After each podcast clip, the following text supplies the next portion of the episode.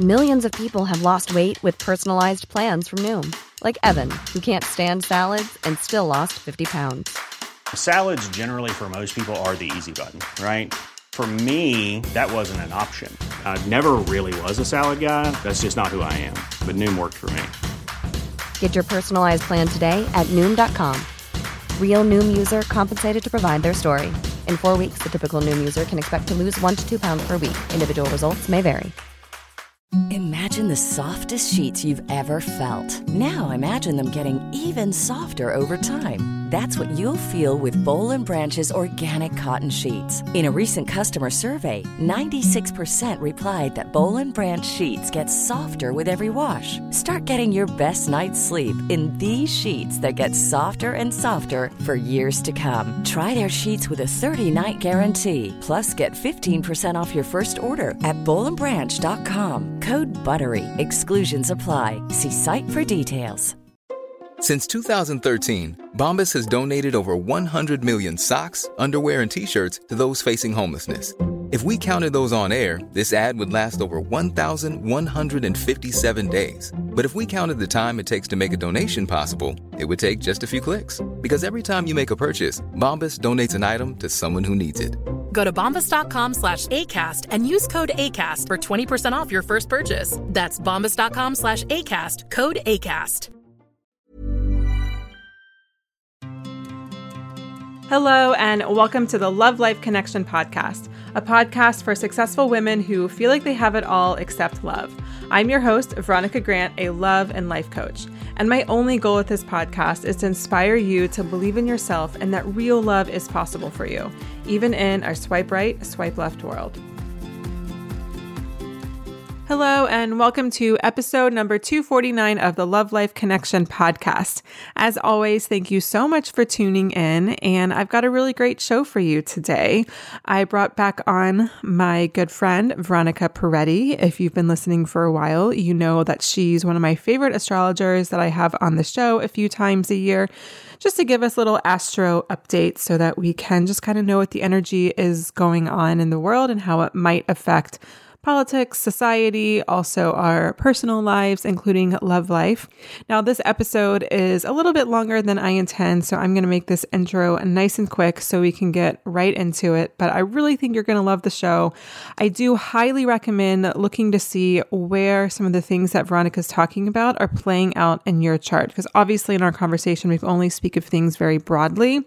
You can just Google free astrology chart and you will find probably like Astrotheme or I know there's a few others that will pull it up for you, but I can't recommend enough getting a reading. Obviously, I love Veronica's interpretation of the stars, so I recommend her. I also really like Chani Nicholas. She has a brand new app. I don't think she does too many one on one readings. But her app is great. I would say the one little caveat I have about it is she does whole sign houses. So, for example, I'm a rising Sagittarius. So, for her, my entire first house is Sagittarius. Whereas if you look at the exact time when I was born, I actually have some Sagittarius in my 12th house, and then it, you know, starts off the first house, then I have some Capricorn in the first house, and it starts off the second, and so forth. So sometimes, depending on where some of the planets are being placed, Chani might say something's going on in my third house when it's really going on in my second house, and that's because she uses whole sign houses. Um, she's the only astrologer that I know that does that. Veronica doesn't do that. Some of the other ones I mentioned on the show doesn't do that. Uh, I still like to, using the app because it just kind of gives me an idea of transits and energy and what to expect and how I might want to plan business, personal things, all that kind of good stuff. But I do recommend looking to see where it's playing out because there's a lot going on in the sky, and 2020 was um, a lot. Uh, 2021 will continue to be somewhat a lot, although not as much as 2020. Uh, but like as Veronica said, things are looking up. We can see the light at the end of the tunnel. Kind of, so to speak. All right, I will not allude to our conversation anymore. I will let you get right to it. So, without further ado, here's Veronica. Hi, Veronica. Welcome back to the show. Thank you so much for having me. I'm happy to be here. Yeah, I'm super excited. And I'm hoping that the astrology in 2021 will be a little maybe lighter than 2020. um, definitely a little lighter. Still some challenges, but not 2020 level challenges. Yeah, I hear Uranus is going to be kind of like the shit stir this year. Is that right? Yes. So I always call Uranus the equal opportunity shit stir. I like to think of him as like your favorite real housewife. Like you always want Uranus in the mix if you want like chaos and drama. And for those um, who are more in the Bachelor franchise, that would be like a Victoria. So I don't know. I'm not a Bachelor girl, but I'm a, am a, I'm, I'm only Bravo literate, but not like texting you and being like, okay, if I were to start with watching the Real Housewives, like what season would I start with? But then I'm like, God, I'm so like deep in the Bachelor franchise. Do I have time and emotional energy? You know what actually would be a good one? I'm obsessed with Salt Lake City right now, and they just started. This is their first season. I would say get into Salt Lake now on the ground floor because it is so good. And it's so good on so many levels. And what I really love about it is even though it's like so far into the realm of we've been in Real Housewife world for 15 years now. Yeah. And like to have a new franchise start 15 years in and to feel so fresh and the women to be like so vulnerable is so rare. Mm-hmm. And I love them. I think they are gems. I'm so into it. It's like it's really a lot of the Real Housewives are very stale right now. Like OC just needs to be over. Beverly Hills just needs to be over. New York is going through some growing pains, but I think they'll find their way. Like a lot of them are really not in their heyday right now. And so okay. for Salt Lake is just feeling really fresh and really, really good. Okay. Yeah. Maybe I'll maybe I'll check it out once I finish Bridgerton. oh, I love Bridgerton. I'm like savoring it. I watch it during Marshall's first nap of the day. Anyways, all right. So talk to us, tell us. And this is just yeah. by the way, this is going to go out the end of January. Um, I think it's the 28th, whatever that Thursday is. So, okay. After that, what's going on? Yeah. So, the big news this year. So, I just want to do a quick recap of last year so people really know where we're starting from. Okay. So, the big thing last year, 2020, was that we kicked off the year with this this once every 35-ish years conjunction of Saturn and Pluto. Now Saturn is the restrictor, Pluto rules death, rebirth, power, transformation. So having these two big guys get together in the sky only every 35 years or so, it's not something we see often. You know, most of us will probably only see it two, maybe three times in our life, right? So it's not a small thing that we had that conjunction right off out of the starting gate. That was January 12th, 2020. It happens to be the day that I forgot what organization, but some organization actually said coronavirus is a thing. It got classified as, like something on that day, January 12th. Mm. And at that point, we had no idea. Like, we didn't even, we knew that, that was happening in China, but we weren't even all that worried about it. Like, we, it was probably like, you know, something at the 28th minute on the 30 minute nightly news at that point. Mm-hmm. we didn't know it was going to change our lives. Yeah. So that is really interesting timing, right? So Pluto really seeks to find the stuff that's underneath the surface mm-hmm. and bring it to the light. Mm-hmm. Saturn really likes to maintain order. Mm-hmm. So these two guys, as you can imagine getting together, they're not, they're strange bedfellows. They don't really talk the same language so much. So they're both, they were both in the sign of Capricorn, which rules government structures, financial structures, it rules buildings, it rules earth, it's represented by the mountain. And so when we're talking about these two guys coming together in Capricorn, we're like, okay, there's something that's going to happen in 2020. Some structure is going to break down. And because Capricorn does rule the banks and the financial institutions, and Jupiter was also going to be in Cap was in Capricorn in 2020. So Jupiter came and joined the party. So at first it was just those two guys, and then Saturn and Pluto are hanging out, and then Jupiter comes and joins them. Mm-hmm. And so when that happened, well, you know, looking at it I don't even remember what I said at the beginning of 2020, but I imagined that what I said was that we were going to have some sort of economic correction because the last time Jupiter was in Capricorn was 2008 and we mm-hmm. had the recession and this was going to be a much bigger one. So I think at the time I was thinking it's very possible that we're going to be in, you know, recession slash depression territory. Who knew that it was going to be because of a pandemic, though? That one I did not see coming. Although, now in hindsight, if we do look back through the patterns, there are quite a few pandemics that have occurred with those planets getting together. Now, Jupiter joining, that was really once in a lifetime astrology. We're not going to see that again. So, three of them together like that. Yeah. So, because these are outer planets, you know, they Yeah. don't, they're not so close to Earth. You know, Mercury, Venus, Mars, they all, you know, play together a lot more. The planets that are further away, when they get together, it really makes the Earth shake. So, mm-hmm. when we had that happen, we're like, okay, we, we knew that was coming. We knew it was going to be big. I don't think anyone thought it meant we were going to be locked in our houses for over a year. With that said, there were lots of other big things that happened last year. And some of those were Jupiter and Pluto met up three times. We had many retrogrades. It was like the year of the retrograde. We had all the outer planets go retrograde half the year. Not a big deal. But Venus and Mars don't go retrograde every year. So when Venus and Mars both went retrograde last year, on top of everything else was going on, plus Jupiter and Pluto getting together three times, which was also a very rare event. They usually get together once, say goodbye, see each other in another 12 years. To get together three times because of Jupiter's retrograde cycle was kind of a big deal. So Mhm. now we're like, oh my God, how can we have all of this huge astrology that is, you know, once in a lifetime, twice in a lifetime, three or four times in a lifetime astrology packed into one year? Mhm. And then it was like, oh, but that's not all. We also finished the year with a great conjunction. We also had a, two new moons in 30 days in the sign of Cancer.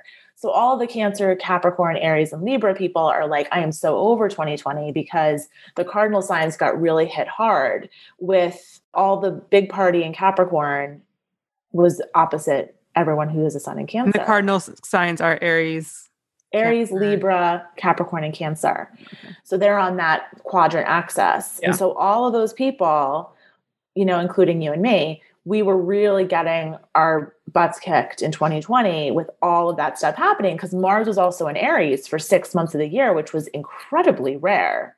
So Mm-hmm. rare to have Mars retro, like Mars goes retrograde every two years, but to have him stay in the same sign. So often when a planet goes retrograde, and you'll see this with Mercury sometimes, you'll see this with every planet that goes retrograde. It'll often retrograde, let's say, at, you know, let's say the planet, let's say Mercury retrogrades at eight degrees Gemini. Then it'll, on its retrograde journey, dip back into the previous sign Mhm. of Taurus, station, go direct, come back through those last degrees of Taurus, and then head back into Gemini and then get going on its way again. To have Mars retrograde at 28 degrees Aries and then only stay in Aries for six months was like having the pressure on. So the whole last half of the year was just like anger, frustration, feeling like you want to go, go, go, but someone is not letting you out. And Yeah. so that's really how everyone felt. Everyone was like, I am so over staying home. I'm so over quarantine. And we started to see people just say, I don't care. I'm going out. You know, Yeah. I'm going to do what I want. And that was the Mars and Aries squaring all the Capricorn fun stuff, especially Saturn. So we had a really big year, a really big year. And frankly, we all need like a really long nap, like a really long vacation after last year. But we had this big thing that we were all looking forward to. And we're like, okay, so the end of 2020, we're going to have the big payoff. It's going to be the great conjunction. Yes, it's here, it's coming, right? So, December 21st, which was the winter solstice, we happened to have Saturn and Jupiter meeting up. Now, that is once every 20 year astrology. So, that means that every 20 years, these planets meet up. Saturn is, again, restriction, caution. Jupiter is growth and risk. We love Jupiter because he makes everything bigger. Whatever he touches, he amplifies it. Saturn, we don't love so much because Saturn really likes to put us in our place. When Saturn's these two, misunderstood. Saturn is misunderstood. I personally think that, like, we need Saturn to grow. That's the thing. So, Saturn is like the wise elder of the zodiac. yeah. And we need him to grow, to learn our lessons and to build. We listen, the truth Yeah. is, you don't know what freedom is unless you have restriction, right? Yeah. And so that's really kind of, to be perfectly honest, that's the theme of this year. Like, we're kind of jumping to the punchline. But the theme of this year that we're walking into is you can only know real freedom when you've had restriction. And so 2020 set us up real well to understand that. And we've had a lot of restriction, and I think there is going to be more, and we'll talk all about how that might manifest this year. But getting back to this great conjunction, because while 2021 started on January 1st, it really started on December 21st, 2020. Or you could kind of think of the first quarter of this year as a continuation of 2020. But either way, I think it really started on December 21st, the winter solstice. And some astrologers like to mark the winter solstice like their own personal new year. I look at the spring equinox as my own personal new year because Aries is the beginning of the zodiac. So mm-hmm. that spring equinox, when the sun enters the sign of Aries at the end of March, usually March 20th, we experience that beginning of new life. And so that feels like the new year to me. I'm also an Aries, so that also it's my birthday is six days later. So it kind of works well for my personal calendar. Yeah. But like, you know, for a lot of people, that feels like the fresh start because now the flowers are coming back and we have new life. Because astrology, you know, really is very northern hemisphere dominant, right? Yeah. So if you live in the southern hemisphere, it might feel differently for you because that's when things are starting to really go to sleep. It's your fall. But with that said, astrologers have different takes on like when their personal new year feels like it is. And for most people, it's winter solstice or spring equinox here, at least in the northern hemisphere, because that's where most of the astrologers are that I know. So, um, with that said, we really started 2021 on winter solstice because we had this great conjunction. It's the beginning, the end of one 20 year cycle, the beginning of another 20 year cycle. Now, what's the great conjunction mean? It means that Saturn, restrictor, caution, slow down, maintain the tradition. Saturn and Jupiter, growth, risk, let's go, let's have more, more is more. When these two get together, it actually leads to great progress because you have the Jupiter expands what it touches, and then Saturn takes it and molds it into something that can be contained and have a structure. Mm-hmm. So when these two met up in Aquarius, Aquarius is a very intellectual sign. It is an air sign. So the air signs are Gemini, Libra, and Aquarius. You can think of it as, you know, Aquarius is like the mad scientist. He mm-hmm. also can be the political activist, the humanitarian. Political activist doesn't mean for good always, by the way. So we're going to also get into that. But like Aquarius really is about doing something that has an impact on the collective. It's also the sign of our hopes and dreams. So there's this feeling around Aquarius in astrology where it's like, oh, Aquarius is going to come and it's going to be all about the collective and we're going to take down the patriarchy and there's going to be no hierarchy because that's so Capricorn. And I am ready for Aquarius. Let the Sangha be the guru. That is like one thing the Dalai Lama once said. The next Dalai Lama, I think, I'm not sure actually the exact quote, but it's something along the fact along the lines of the next Dalai Lama will be the, the Sangha, the community. And there's this idea that when we enter the age of Aquarius, that everyone's going to be equal. And we're going to really understand that because Aquarius does really want everyone to have equal rights. It really wants everyone to have the same freedom of expression. Freedom is really important to Aquarius. Aquarius is very interested in individual freedoms. Some of these are like ringing bells for our political conversation. And there's a reason because the United States has a moon in Aquarius. So, regardless of your political affiliation, if you're an American, there is a emotional connection to that idea of individual freedom, right? Mm-hmm. So, that's very Aquarian. And the problem that we have when we get really into this Aquarian vibe is that that doesn't work if people don't take personal responsibility. Mm-hmm. So, everybody being in charge or everybody having equal say is wonderful. But the problem is, human beings really like to have someone to blame. so, so what often happens in history when we see a lot of Aquarian energy, it can give rise to an authoritarian figure.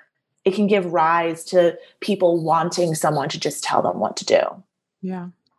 Which is very much the antithesis of America. But you have to realize that, like, all of the signs have low, high and low vibrations. All of the planets have low and high vibration. So, a really simple example of this is this Aquarius Leo axis. So, every sign also has a sister sign. So, Aquarius is on one side of the zodiac, Leo is on the other. Leo gets a bad rap for being narcissistic and wanting to be the center of attention. Aquarius gets a, you know, stereotype of just, you know, like wanting to beat to its own drum they both value individualism, but they both really want to belong to something and feel validated more than anything else. Mm-hmm. Mm-hmm. So, Aquarius rules our friendships and groups and communities. So, when we're talking about Aquarius, there is a strong desire to not only do something with your life that has an impact on the collective, but to also feel like you are a part of something bigger than yourself and that you belong. And so while Aquarians have this weird dichotomy of like, I want to be a rebel and beat to my own drum. And there's this feeling that like the Aquarian age, because of the musical hair, is like this very 60s hippie thing. But the 60s hippie thing is kind of more Piscean in a way, because Pisces is very, you know, peace, love, and happiness and like spiritual connection. That's more Pisces. Aquarius rules technology and science so I feel like we are definitely in an era of Aquarius right now, that we are entering an era of Aquarius. But it is not the age of Aquarius because ages have actually nothing to do with planetary movement. It's an entirely different astronomical, astrological system. So when a lot of astrologers right now are talking about this is the age of Aquarius, that's just not true. I don't think it's true. I mean, I guess there, I, I, would love if it were. I think that's really exciting. Some people think it started in 2012. People have different ideas around it. But by and large, if you look up Age of Aquarius on the internet and you go to Wikipedia, it's like, it's a pretty good case for why it's not the Age of Aquarius right now. And I'll just leave it at that. You can do your own research. but, you know, yeah, all of the astrology people that I really value are like, no, this is not the Age of Aquarius. So I'm going to say I agree with them. But also, I think it cannot be the age. And it doesn't really matter because ages last thousands of years and none of us are going to see the turning of the age. So, what does it matter? Mm-hmm. This is still once in a lifetime astrology, and we don't have to make it bigger than it is because it's already really freaking big. Yeah. And furthermore, we are entering an Aquarian era. I'm using that word because it just, you know, we are going to have a, a the next decade is going to be very, very much marked by this Aquarian energy. And it's going to change the way we use the internet. It's going to change the way we use technology. It's going to change the way we look at science. It's probably going to lead to a lot more of this populism and authoritarian dictator like I don't know what to call it, but like yeah. this this move toward that kind of desire to be led in that way, it's probably going to lead to more of this division and people really, really holding so strongly to their values. You know, Aquarius is stubborn, it's a fixed sign. So the fixed sign, we have not only elements, but we have modalities in astrology. And the fixed sign, which fixed signs, which are Leo, Aquarius, Scorpio, and Taurus are very stubborn. And so this leads me to my next very important topic for the year, which is that while last year was very much marked by Pluto and Capricorn and the ways that he interacted with Saturn and Jupiter and Mars, this year is all about two guys, Saturn and Uranus. Saturn is in Aquarius, Uranus is in Taurus. And I just told you that they're both fixed signs and they're both very stubborn. So when these two guys square three times this year, it is going to cause a lot of tense, unexpected change. And that's because Saturn. So now Saturn is a little more pliable now that he's in Aquarius. He likes to be in Aquarius. It's his um traditionally he ruled Aquarius in modern astrology. Aquarius is ruled by Uranus. But because he traditionally ruled it, it's still like it's like his vacation home. Capricorn is like his main home, but Aquarius is like his vacation home. And so he's really comfortable there. He's like hanging out in Florida for 3 years, you know. so he is like he's cool, like he's really likes it and he might be he's a little more flexible there maybe maybe not because Aquarius can be so stubborn. But it's just, you know, Aquarius is Saturn in Capricorn is like, I want to maintain the tradition. And Saturn in Aquarius is like, let's build the future because Aquarius is a futuristic vision. Mm-hmm, mm-hmm. So Uranus is in Taurus though. And Uranus is there for quite a few years because again, Uranus is really far away and he moves real slow. And Uranus in Taurus is like not that happy like he's already been there for a while and he's just not really excited there. I mean, when Uranus first went into Taurus, we saw a lot of interesting events on the earth. We saw volcanoes erupting, we saw uh, like a bunch of different earthquakes happen. Like Taurus is the fixed earth. Oh, I remember that. I remember. Yeah. That. That's crazy. So Taurus is the fixed earth sign. It's the earthiest of the earth signs. It really digs its heels in and doesn't want to move. And so Uranus is like, Uranus loves to move. Uranus is is change. He yeah. he spins on his side. He likes to do everything differently. He wants to be different. He wants to he wants to stand out. And so, you know, he's in a sign where it's like, no, I want to keep things comfortable and easygoing and steady. But now having Uranus in the earth sign of Taurus for quite a few years here, and we're really, you know, we're still pr- pretty close to the beginning of it, approaching the middle of it you know, we're seeing the impact on the environment. We're seeing climate change really rear its head, you know, and I'm not surprised. That was really the what every astrologer expected. Like Uranus is going to force us to make a change on how we approach the planet, and it has to.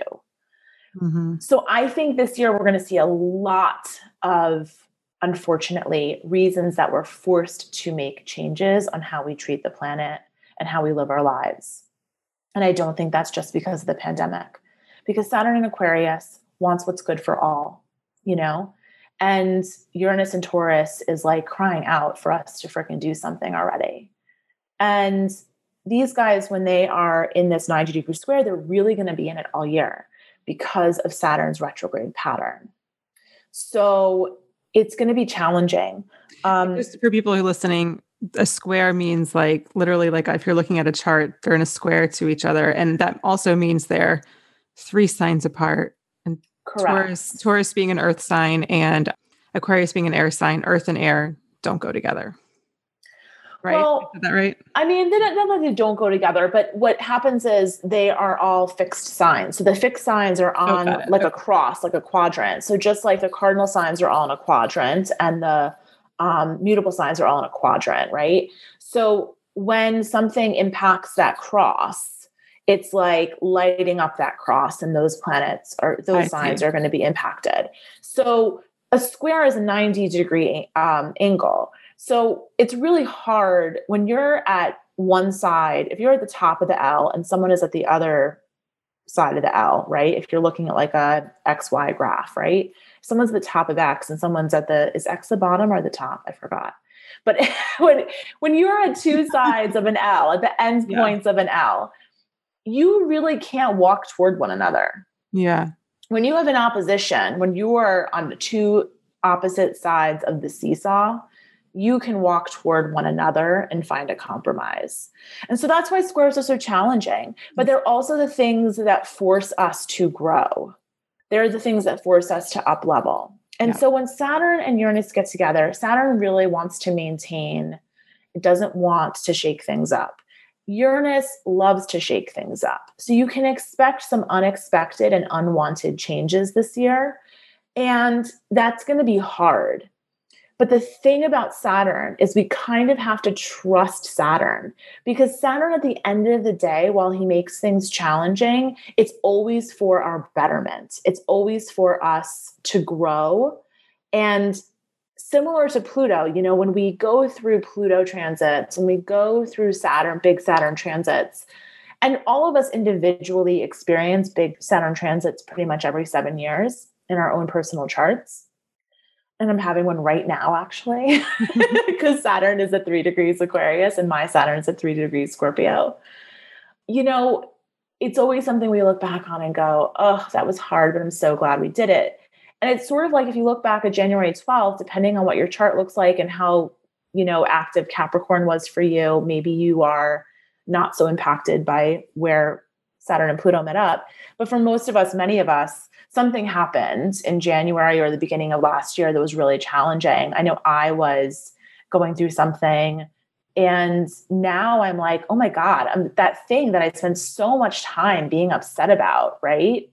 I'm so happy that didn't work out because I grew in so many other ways and so many other parts of my life blossomed because I didn't take that opportunity. Yeah. that opportunity was taken from me, right? And so that's the thing with Saturn. Sometimes we feel like we're being restricted or something is being taken away from us. But we don't realize that at the end of it, you're going to look back and say, oh my God, look at all the other things that were able to blossom because I didn't put my time and energy into that thing that Saturn took away from me. So it might feel that way this year again for many of us. And it's definitely going to feel that way for you if you're a fixed sign. So if you are a Scorpio, a Taurus, an Aquarius, or a Leo, this you're up. It's you're up at bat this year. this is your time. The cardinal signs get to take a breather. when you say that, do you mean like people like by their sun sign or their rising by sign? their sun sign by their sun sign so if your sun is in any of those signs you know this is definitely your year where it's you know it's going to be a little little challenging and then if you have other major planets of course so if you've gotten a reading before and you know that like your saturn like mine is at like three degrees Scorpio, you know, you're getting that Saturn square. There's other things, of course, we're all being mm-hmm. impacted in different ways. Yeah. But as far as sun sign astrology goes, as far as being as general as possible, I would say if you, your sun is in one of those signs, Aquarius, Leo, Scorpio, Taurus, then you're going to feel this for sure. I talk a lot about doing the deep work on this podcast. And if you're like many women, you might be wondering, what is the deep work? I've been to therapy, so how is that different? And most important, you might be wondering, all right, Veronica, how do I do it and how will it change my life? If that's you, I've got great news. I've created a brand new, totally free workshop called Attract Your Soulmate Without Losing Your Soul. In this on demand workshop, you'll learn why most women do all the right things, read books, listen to the podcast, even go to talk therapy, but nothing changes in their love life. I'll also walk you through my deep work, deep love framework so you know exactly what you can do to start attracting better fitting and healthier relationships. And you'll learn how to overcome the number one obstacle to your love life transforming. Whether you have no idea why you attract who you attract, or you know your patterns but you can't seem to shift them, you'll go from feeling stuck to knowing exactly what you need to do to move forward. Again, this workshop is totally free and you can watch it right now. Head over to veronicagrant.com forward slash soulmate to sign up. Okay, so this Saturn Uranus square happens every 14 years. So again, big astrology, you know? Mm-hmm. The good thing about this square is that it's going to show us what's not working and you'll be able to pivot and make the change that you need to make. But I do expect for us to have our personal freedom further restricted, you know? And I said this back in December on my podcast, and I've been saying it this month as well.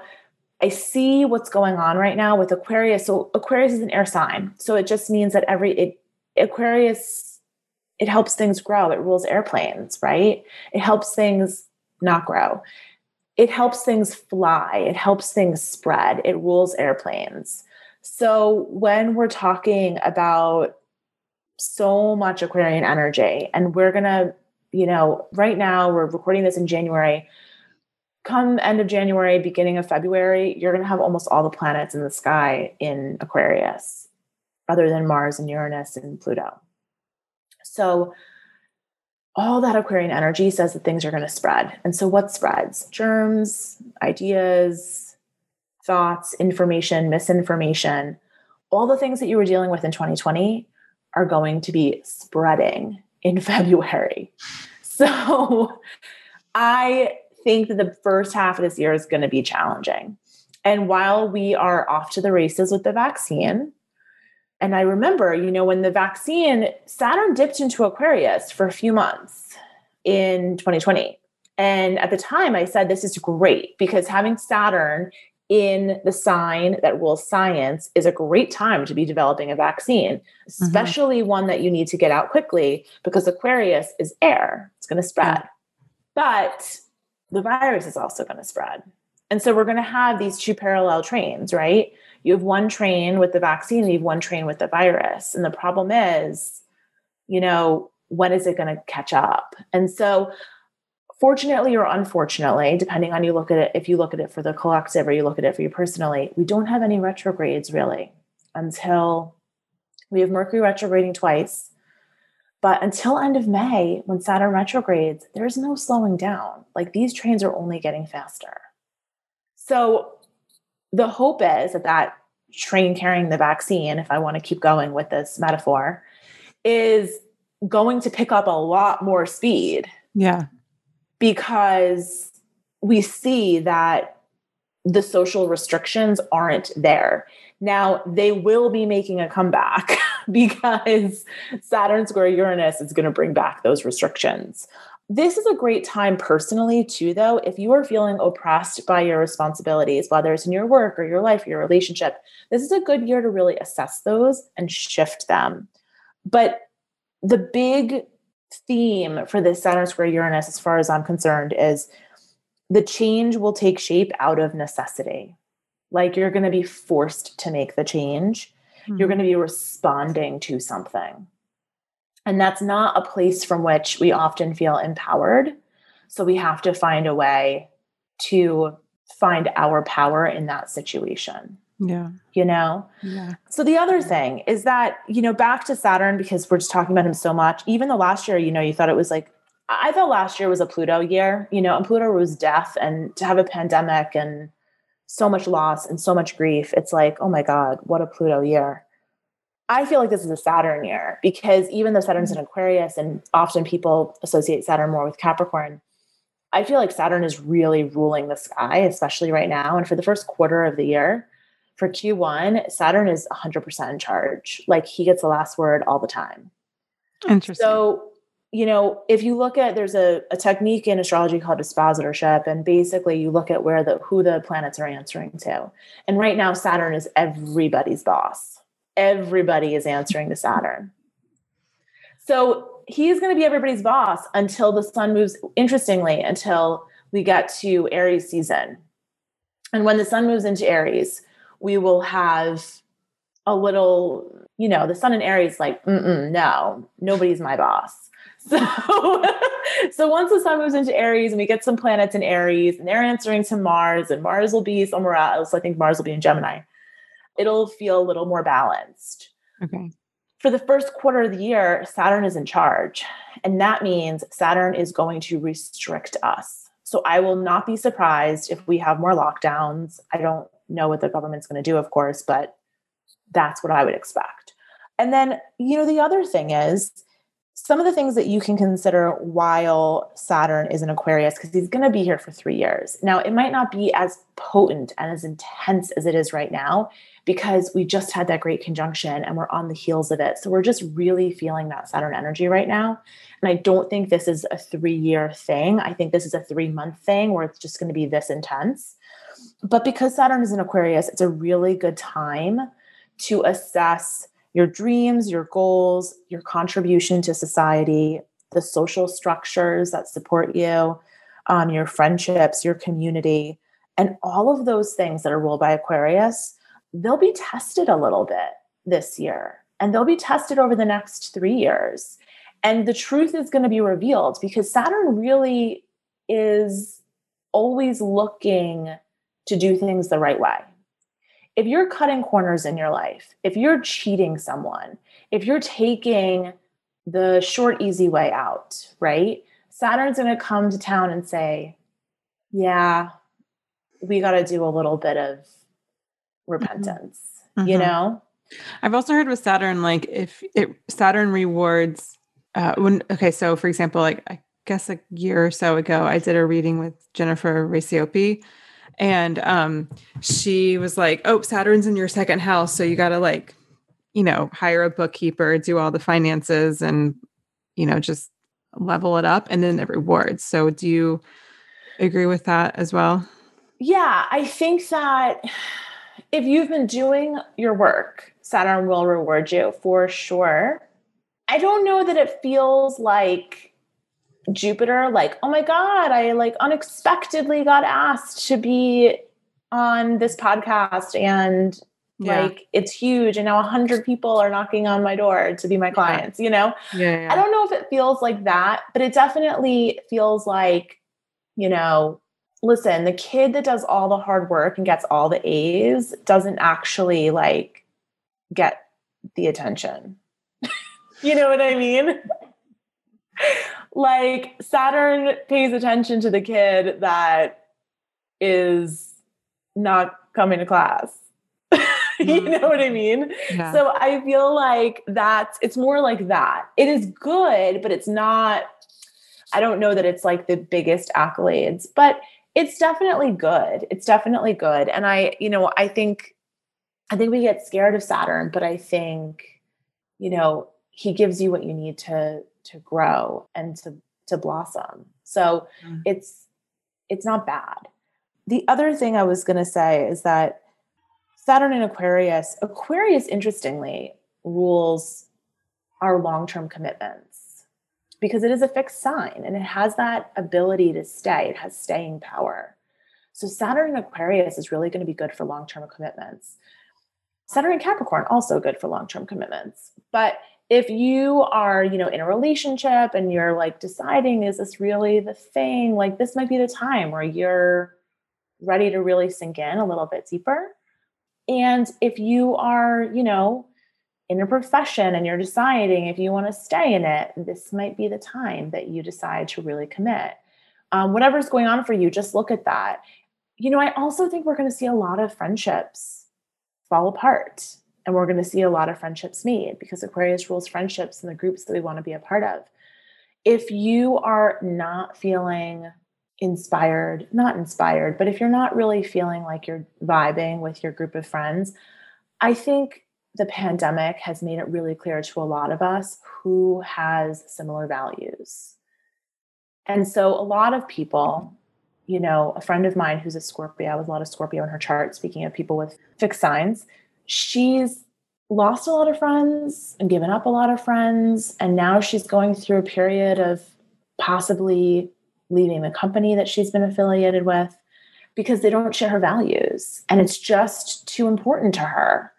And so you might have a similar experience of like, these people don't share my values. I personally have had that experience throughout this pandemic with lots of friends that I felt like were taking reckless behaviors. And I had to say, listen, like you do what you want, but I cannot see you.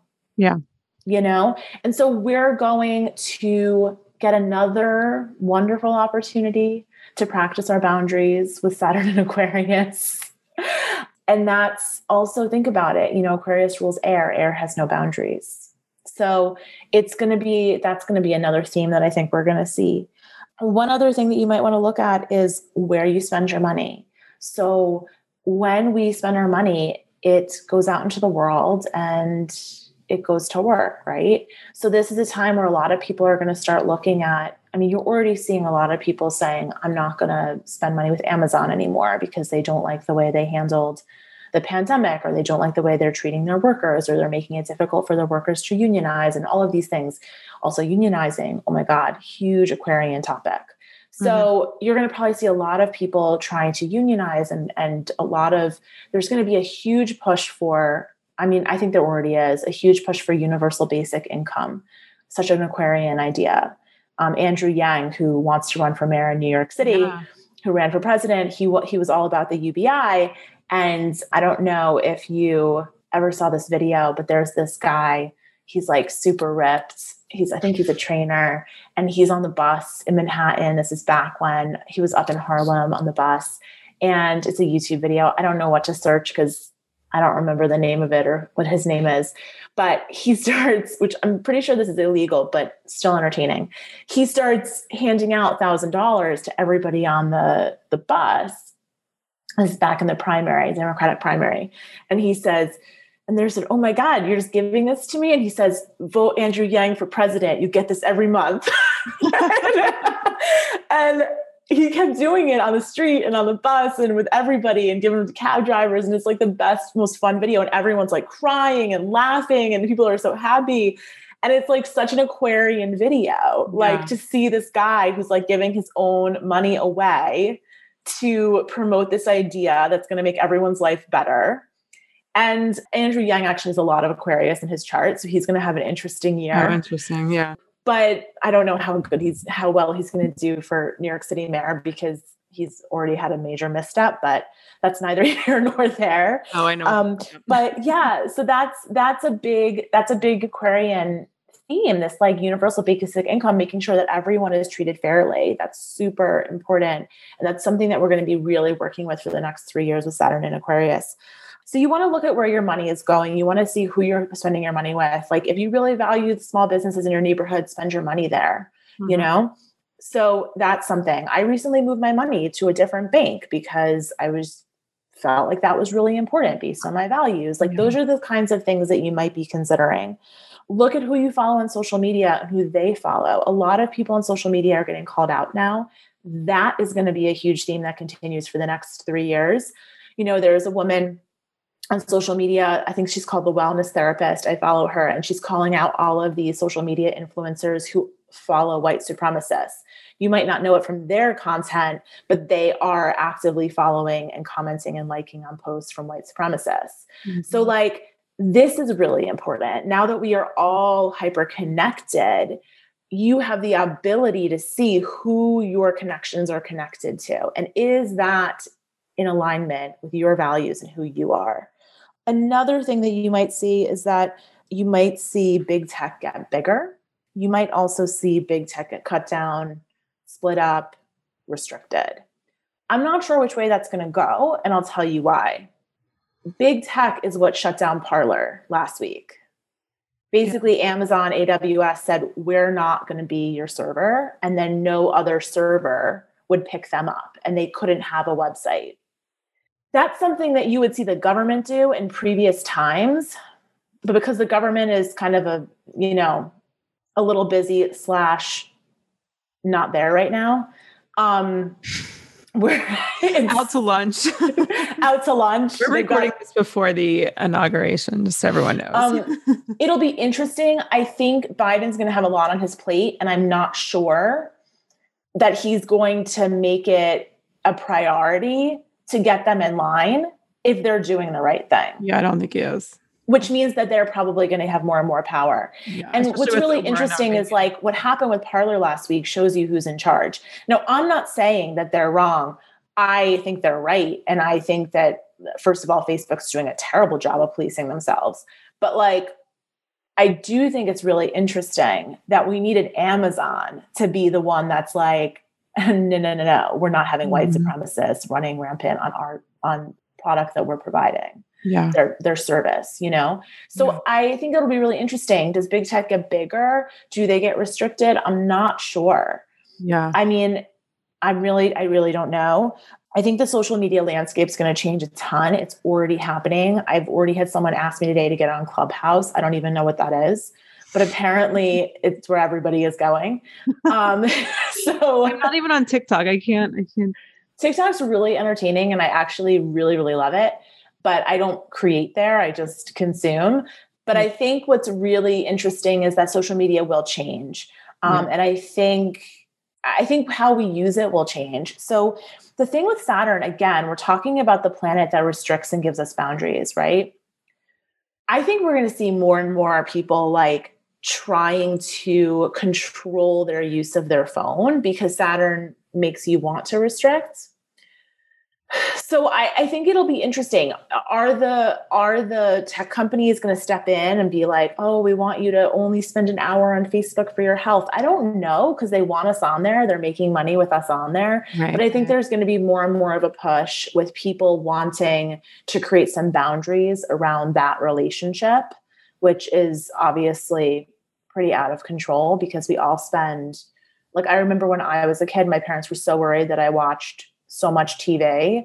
And like that's a joke now. I think people would be so happy if their kids were watching like sitcoms, you know. but every generation has that, right? So we're going to we're going to see what happens with that. And then I think the privacy is going to be a big thing. I think going Saturn Aquarius, we're going to see a lot more information. We're going to see a lot more interest in controlling the information that's out there. So there's not so much damaging misinformation, but there's also going to be a lot more interest in fighting that. And there already is. There's a lot of people out there claiming censorship. And then in addition to that, there's going to there's a lot of people out there that are like, I'm getting off social because I want to protect my privacy. Yeah. So that will be, be interesting. Clear that like the Constitution talks about censorship from like the government private companies can do what they want. Of course. just for anyone listening, just to be clear about So that. it's interesting. A few um I don't know if it was months or weeks ago because the time is like we're in some weird time warp right now. But there was people freaking out on Instagram because they changed their terms of use. And all of these influencers who make their money through Instagram or they find their clients through Instagram, they were really flipping out. Mm-hmm. And my response to that was this is a free app. They make their money by selling us stuff. Mm-hmm. And they can do whatever they want. It's a yeah. private company. If you don't like the way Instagram does their business, then guess what? You go to TikTok, you go to Parler, well, not Parler now, you go to wherever you want to go. You know what I mean? You go to Twitter. Yeah. I mean, that's the argument for the government too by the way like because the government wants to shut down facebook they don't want them eating up all these companies and creating a monopoly which i think is really important and i do think we'll see some of that possibly happen. But i think it's really interesting uh, people really are misunderstanding free speech. Yeah. and i think we're going to see a lot more of that with aquarius because the air signs rule communication. Right right right. So what else? The other thing, and this is the this is the thing that I'm most scared of with all the Aquarian energy, is when we are talking about Aquarius, we're talking about groups of people, and when people come together in groups, there is groupthink, and there is um, it's easier to be indoctrinated when you are in a community, right? So while community can be really, really healthy, and we all like really need it right now, I think online communities are a place where indoctrination happens really quickly and really easily. Mm-hmm. And with Aquarius, I think it's going to happen even more so. And these shutdowns are actually so important that are happening right now because this is only going to get worse in terms yeah. of people being really taken into like these cults and these dangerous misinformation yeah. echo chambers. Yeah. And a lot of the time with Aquarius, and I mentioned this earlier, you do see rise of authoritarian dictators. You do see a rise of socialism or or a desire for a more uh, bigger social safety net. 100%, you know, Biden's going to create a stronger social safety net that's like just a necessity. Like the pandemic has 100%, I think, gotten most Americans on board with that. Yeah. But it'll be interesting to see how far that goes. Yeah. The other thing is that Mercury will retrograde. And again, I told you everything's going to go forward through the end of May until when Saturn goes retrograde. But we will have two Mercury retrogrades before then. And this year, and these Mercury retrogrades are going to happen in air signs as well. So we're talking a lot about the collective because we're talking about Aquarius. When the Great Conjunction happens, it shifted from 200 some odd years of the Great Conjunction occurring in Earth signs so, over that 250 ish year range, we did a lot of building. We created a lot of tangible wealth. And now we're going to have 250 ish years of Saturn and Jupiter meeting up in air signs. And that means that we're going to be seeing a lot more building of communication a lot more value around relationship building, communication, intellectualism, thoughts and ideas.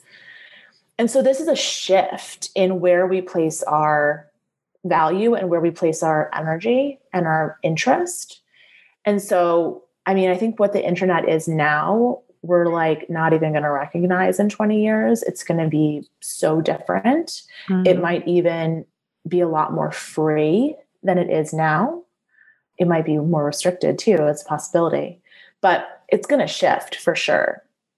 I think with Mercury retrograding, he's going to retrograde January 30th to February 21st in Aquarius.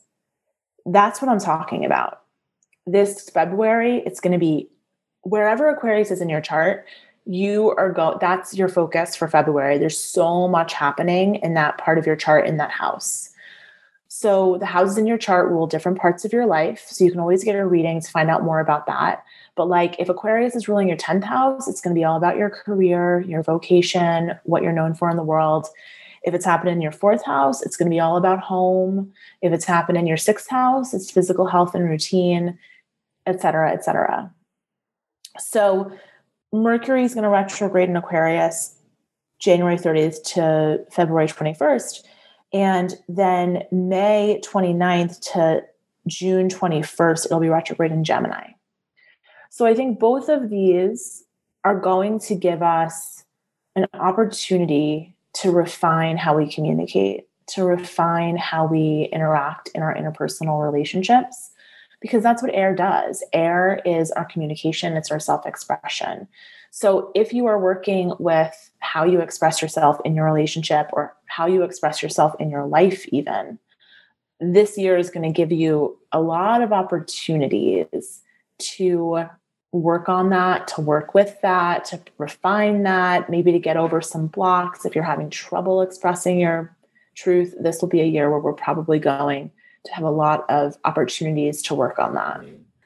And that's kind of what I had for you. But if you have questions, let me know. So sounds like 2021, at least the beginning of it, is going to be an extension of 2020. Not necessarily the easiest astrology and still really dealing with the aftermath of last year. Yeah. So everyone was like, you know, when the new year came, like everyone was like, you know, fuck 2020, bye bye 2020. And I'm like, I mean, I get that the calendar year is changing, but like, is anything else? So astrologically, again, I feel like the new year started on December 21st. But yeah. here's how you to think about it. Last year, we were talking all about Pluto. Pluto yeah. destroys things for the sake of rebirth, for the sake of transformation. Saturn in Aquarius is building the future. So we are literally at the ground, we're building the first step. You know, it's like last year tore everything down.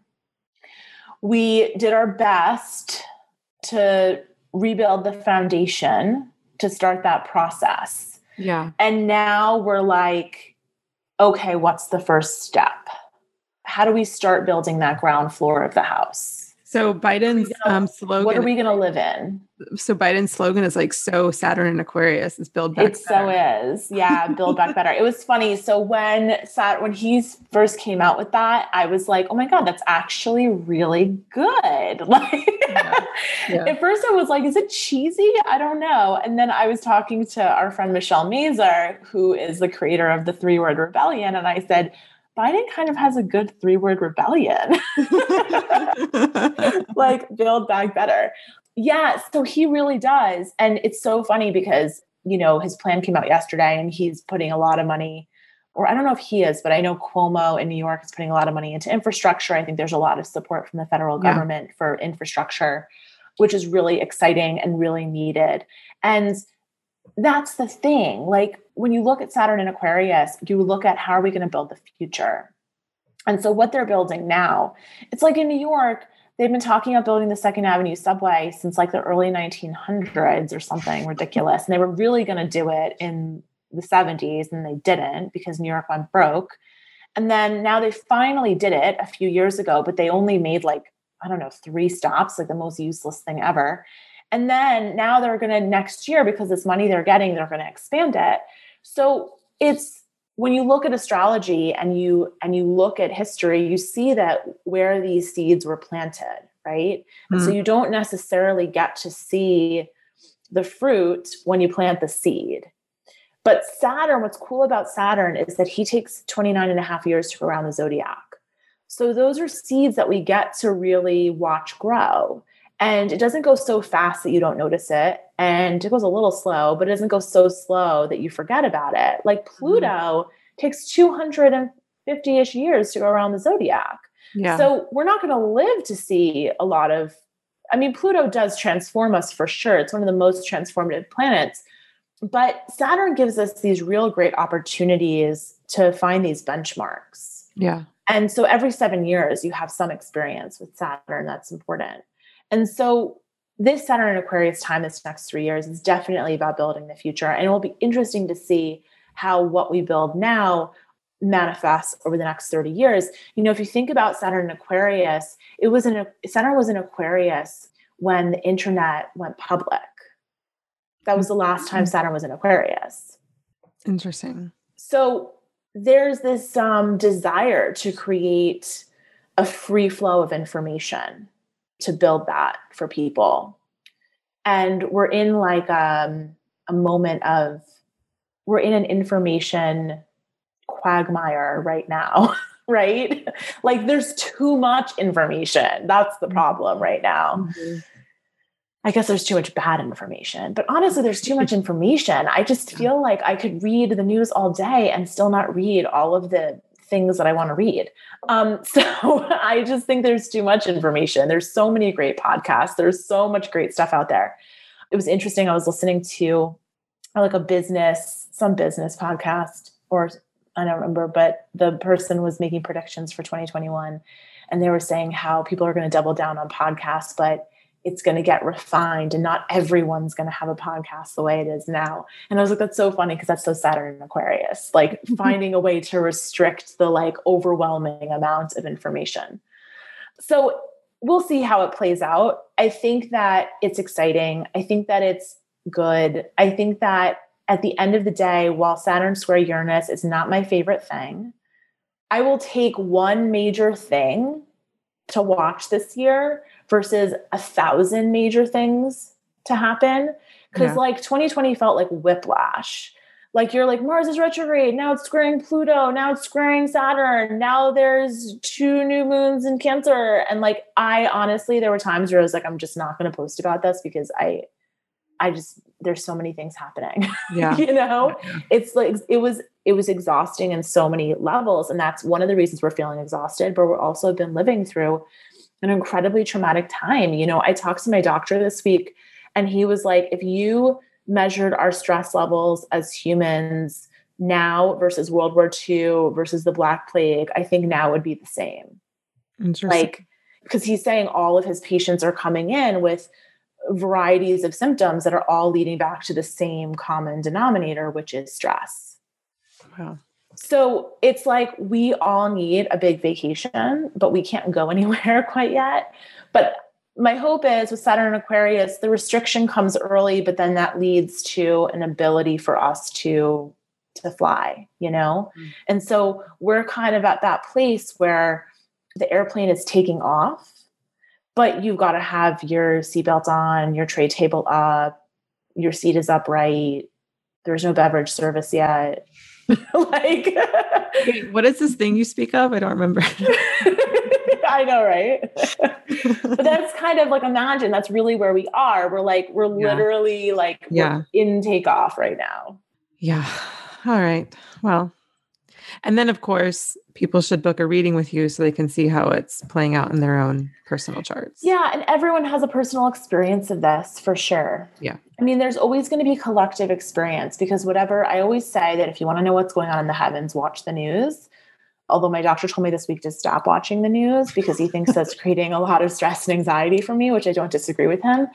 But, you know, it's true one of the things, you know, I talked about in the podcast recently, I talked about the terrorist attack on the Capitol, not to bring everybody down, but it's just a really good example of astrology because at that moment, when you're watching it, if you were watching it on TV as I was at like 3 p.m., when it was like really at the height of it, um, Mars was at 29 degrees Aries that day after six months journey through Aries.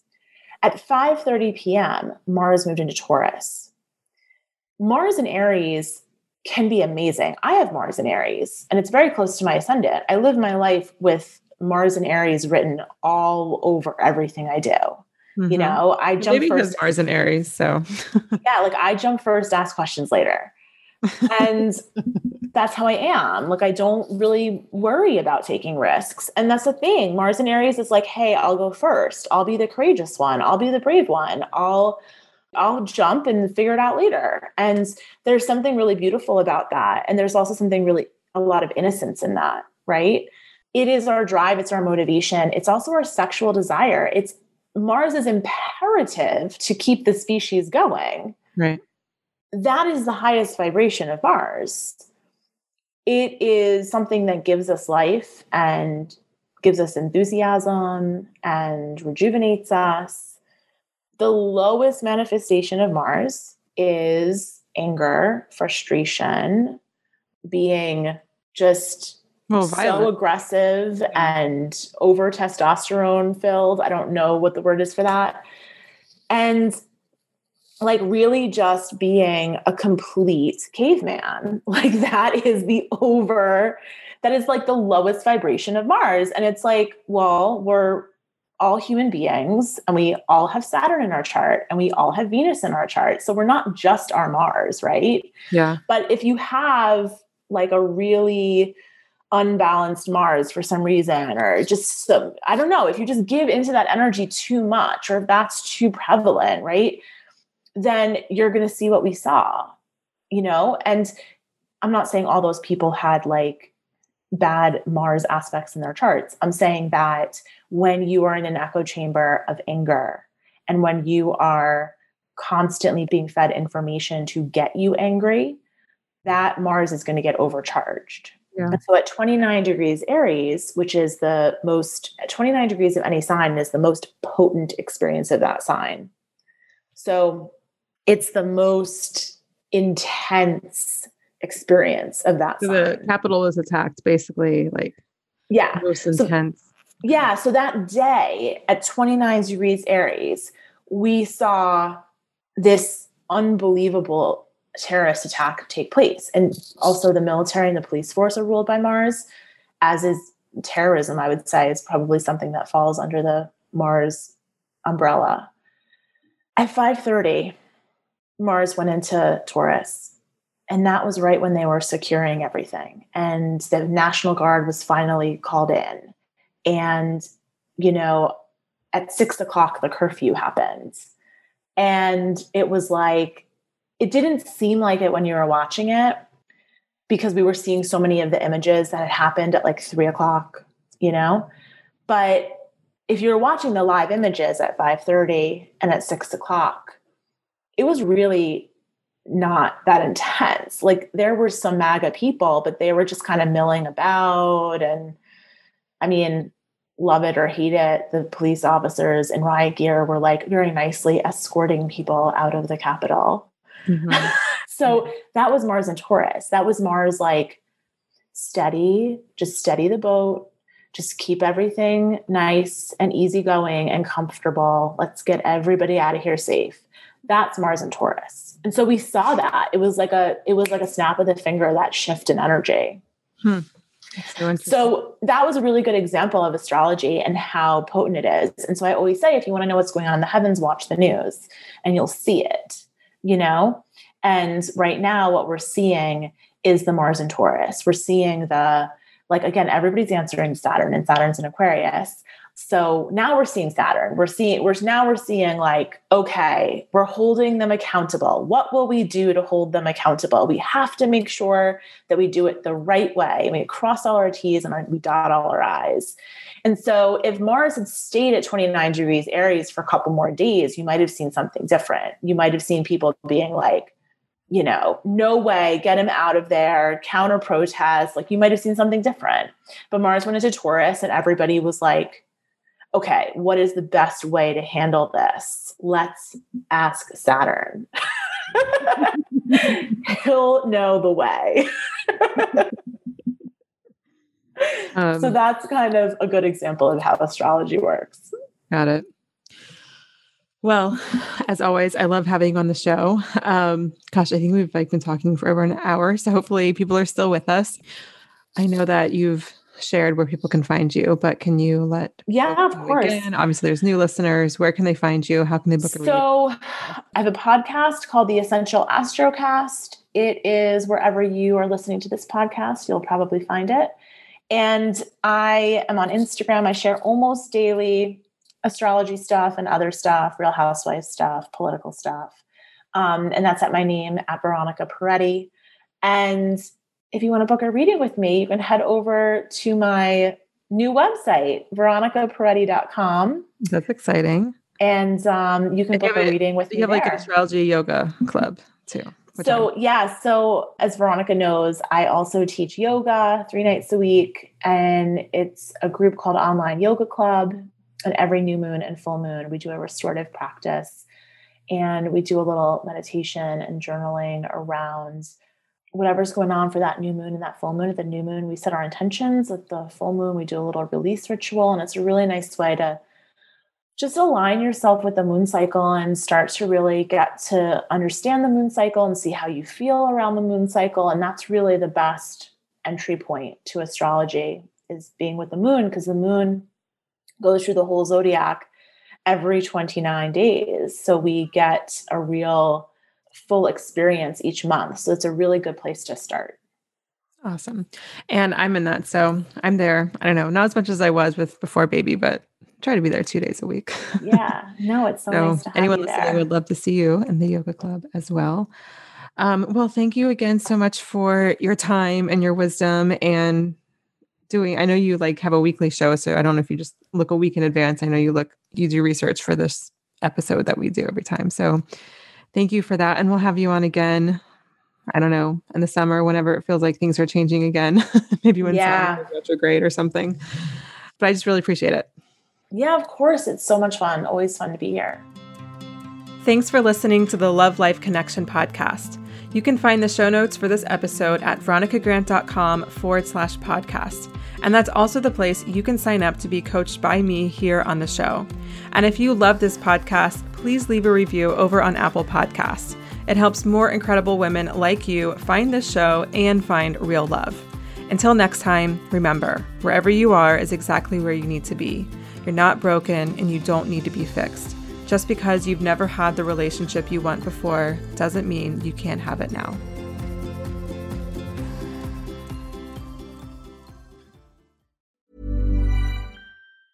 Planning for your next trip?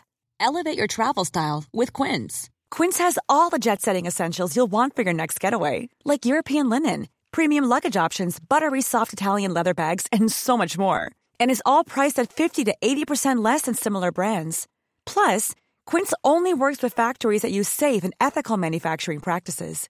Pack your bags with high-quality essentials you'll be wearing for vacations to come with Quince. Go to quince.com slash pack for free shipping and 365-day returns. Planning for your next trip?